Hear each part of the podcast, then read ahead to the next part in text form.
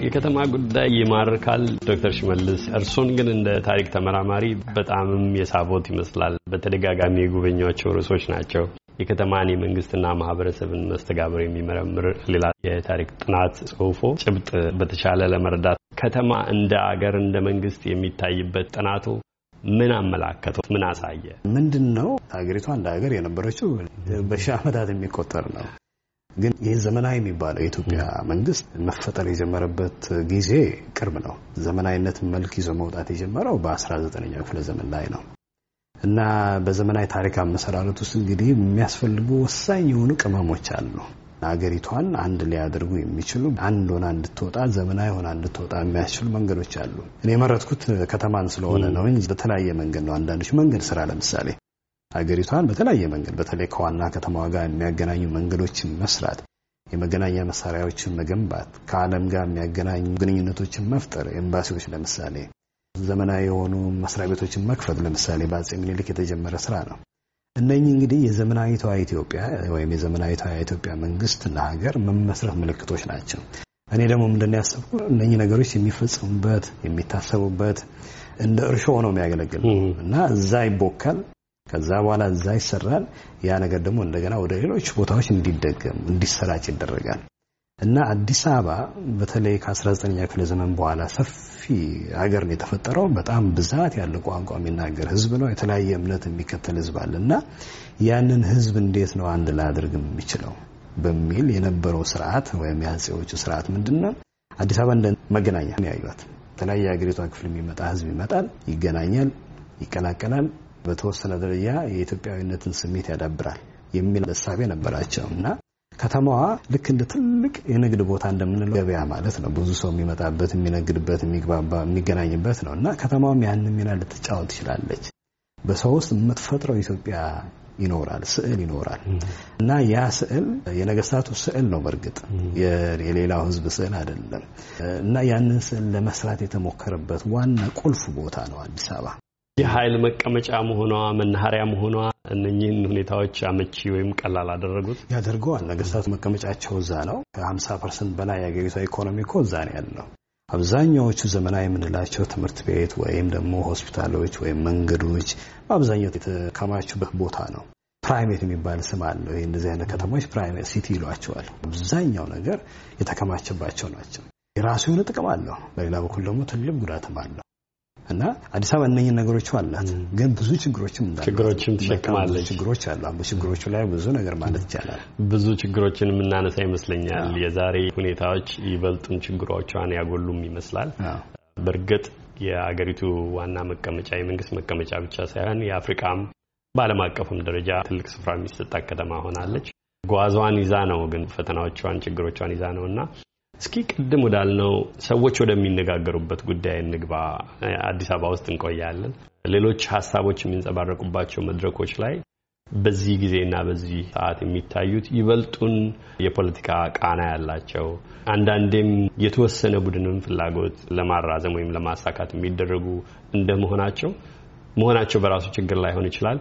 ከሌሎች ፍላጎቶች ጋር የሚጋጩበት አንዳንዴም መሰረታቸው ቅድም እንደገለጹት ተጨባጭ እውነታዎች በመሆን ፋንታ የሰዎች ፍላጎት እንደ እውነታ የሚቀርቡበት አለና እንዲህ ያለ የተሳከሩ ሁኔታዎችን ለማጥራት በጥናት መሰረት ባላቸው ጭብጦች ላይ የተመረኮዙ መረጃዎች እርሱ አሁን እንዳቀረባቸው አይነት ጥናቶች ለአጥኚዎች ብቻ ሳይሆን ለሕብረተሰብ የሚቀርቡበት ሁኔታ ላይ እንነጋገር።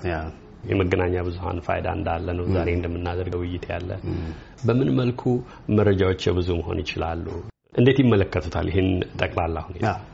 አሁን ስንነጋገር ሁለት ነገሮች ናቸው እየታየኝ። ምንድነው? አንደኛው ታሪክ፣ በአሁኑ ጊዜ ደግሞ ከተማ ላይ የትልቅ የመታገያ መድረኮች ሆነዋል። ትልቅ ትግል የሚካሄድባቸው፣ ትልቅ ክርክር የሚካሄድባቸው መድረኮች ናቸው። በታሪክ ላይ ለረጅም ጊዜ ክርክር ሲደረግ ነበር። በኢትዮጵያ ታሪክ ላይ ብዙ መግባባት እንዳለ ሁሉ እንደገና ደግሞ ከፍተኛ የሆነ ያለ መግባባት በኢትዮጵያ ታሪክ ትንተና ላይ ብቻ ሳይሆን በኢትዮጵያ ውስጥ በተፈጸሙ የታሪክ ሂደቶች ላይ ያለ መግባባት አለ እና ታሪክ እንደ መታገያ መድረክ ሆኖ ያገለግላል። አሁንም እየሆነ ያለው እሱ ነው። እንደገና ደግሞ ባለፉት የተወሰኑ ዓመታቶች ውስጥ አዲስ አበባ ከተማ ሌላው ዋናው ትግል የሚካሄድበት መድረክ ሆኖ ወጥቷል እና ያ ትግል የሚካሄደው በአንድ በኩል መንግስት አለ፣ በሌላ በኩል ደግሞ መንግስት የፈጠረውን ራዕይ የማይቀበል ክፍል አለ። ስለዚህ ያ ነገር አለ። ስቴት የምንለው አለ። ከዛ ከስቴት ውጭ የሆነው ክፍል አለ። የተለያየ ቅርንጫፍ አለው ትግሉ። በሌላ በኩል ደግሞ ራሷ በከተማዋ ማንነት ላይ የከተማው ማንነት ምንድን ነው፣ ከአዲስ አበባ ማለት ምን ማለት ነው ከሚለው ጀምሮ ማንነት ብቻ ሳይሆን ባለቤትነትንም ጨምሮ የማን ነው ከተማው የማናት አዲስ አበባ በሚለው ጉዳዮች ላይ ትልቅ ትግል እየተካሄደ ነው ያለው እና እነኚህ ሁለት እንግዲህ የትግል አውድማ የሆኑ ነገሮች ናቸው። የኢትዮጵያ ታሪክና የኢትዮጵያ ዋና ከተማ የምንለው አዲስ አበባ ምንድን ነው አሁን እዚህ ውስጥ የሚያስፈልገው? ክርክሩ መካሄዱ መልካም ነው። ምክንያቱም የተደበቀ ነገር ችግር ነው የሚሆነው። የማይገለጥም የለም፣ የተደበቀ የማይገለጥ ነገር የለም እና መውጣቱ አይቀርም። ሲወጣ ግን እንዴት ይወጣል? ለምሳሌ የመነጋገሪያ መድረኮች አሉን ወይ ነው አሁን በአብዛኛው ስለ አዲስ አበባ ክርክር እየተካሄደ ያለው የ social media በምንለው ላይ ነው እና social media ላይ ብዙ ጊዜ እኔም ገብቼ አነባዋለሁ እንጂ መጻፉን አልፈለግኩም። ለምንድን ነው ያልፈለግኩት? እዛ ላይ የሚጻፉት ነገሮች መጥፎ ነው አይደለም፣ ግን ምንድን ነው ብዙ ጊዜ እንደዚህ አይነት በጣም ውስብስብ የሆኑ የታሪክ ጉዳዮች ይቀለበሳሉ። ተቀልብሰው ነው እና እያንዳንዱ ሰው ከራሱ መንገድ ነው የሚጽፈው። እኛ በታሪክ ሙያ ውስጥ ምንድን ነው የምንለው መርጦ ማስታወስ፣ መርጦ መርሳት የሚባል ነገር አለ እና የተወሰኑ ነገሮች እየተመረጡ ይወጣሉ፣ የተወሰኑ ነገሮች እየተመረጡ ይረሳሉ። ከዋናው ሀሳብ ባፈነገጠ መልኩ ባፈነገጠ መልኩ የራስን ፍላጎት ለማስፈጸም ነው ይበልጠው እና እንደዛ እየወጡ የሚጻፉ ነገሮች ናቸው እና ጎዶሎ ነው የሚሆኑት። ብዙ ጊዜ ጎዶሎ እውነታዎች ይሆናሉ። እውነት ሙሉ የላቸው ለማለት አይደለም። እውነታ ያላቸው የሚነሱት ጥያቄዎች legitimate፣ ትክክለኛ ጥያቄዎች፣ ተገቢ ጥያቄዎች ሆነው ችግሩ ምንድነው? እንዴት ነው እነዚህ ነገሮች የምንመርጠው ነው? አየህ መረጃዎችን ስንመርጥ የማንፈልጋቸው መረጃዎችን አንጠቀምም። የምንፈልጋቸውን ብቻ ነቅሰን እናወጣለን። አንደኛው እሱ ነው። ስለዚህ ነው ይሄ selective remembering የሚባለው እና selective forgetting ሁለት ነው። እናስታውሳለን፣ እንረሳለን። እስኪ እናስታውስ።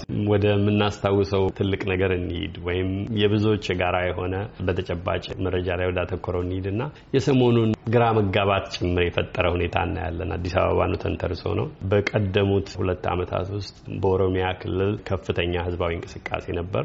አንዱ የዚህ ህዝባዊ እንቅስቃሴ መነሻ የአዲስ አበባ ከተማ መስፋፋት በሚል እቅድ አቅራቢያው የሚገኙ መንደሮች፣ የገበሬ አካባቢዎች ጥቅማቸውን የሚያስነካ ገበሬዎችን ከእርሻ መሬታቸው የሚያፈናቀል ለዘላቂ ጉዳት የሚዳርጋቸው በጣም ብዙ የተጻፈበት በመገናኛ ብዙኃንም የተዘገበበት ነው።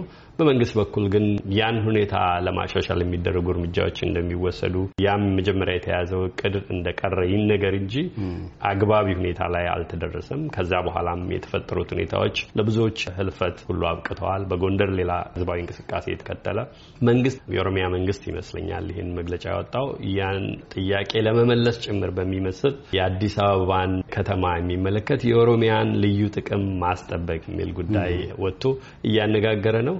ወጣለት ከሚባለው ማህበረሰብ የወጡ ወገኖች ጭምር ያልተቀበሉት ወይም ከፍተኛ ተቃውሞ ያቀረቡበት ነው። እስኪ መንፈሱን መጀመሪያ ባጭሩ እንረዳ፣ ተከታይ ጥያቄዎች እንድናነሳ። እርስዎ እንደተረዱት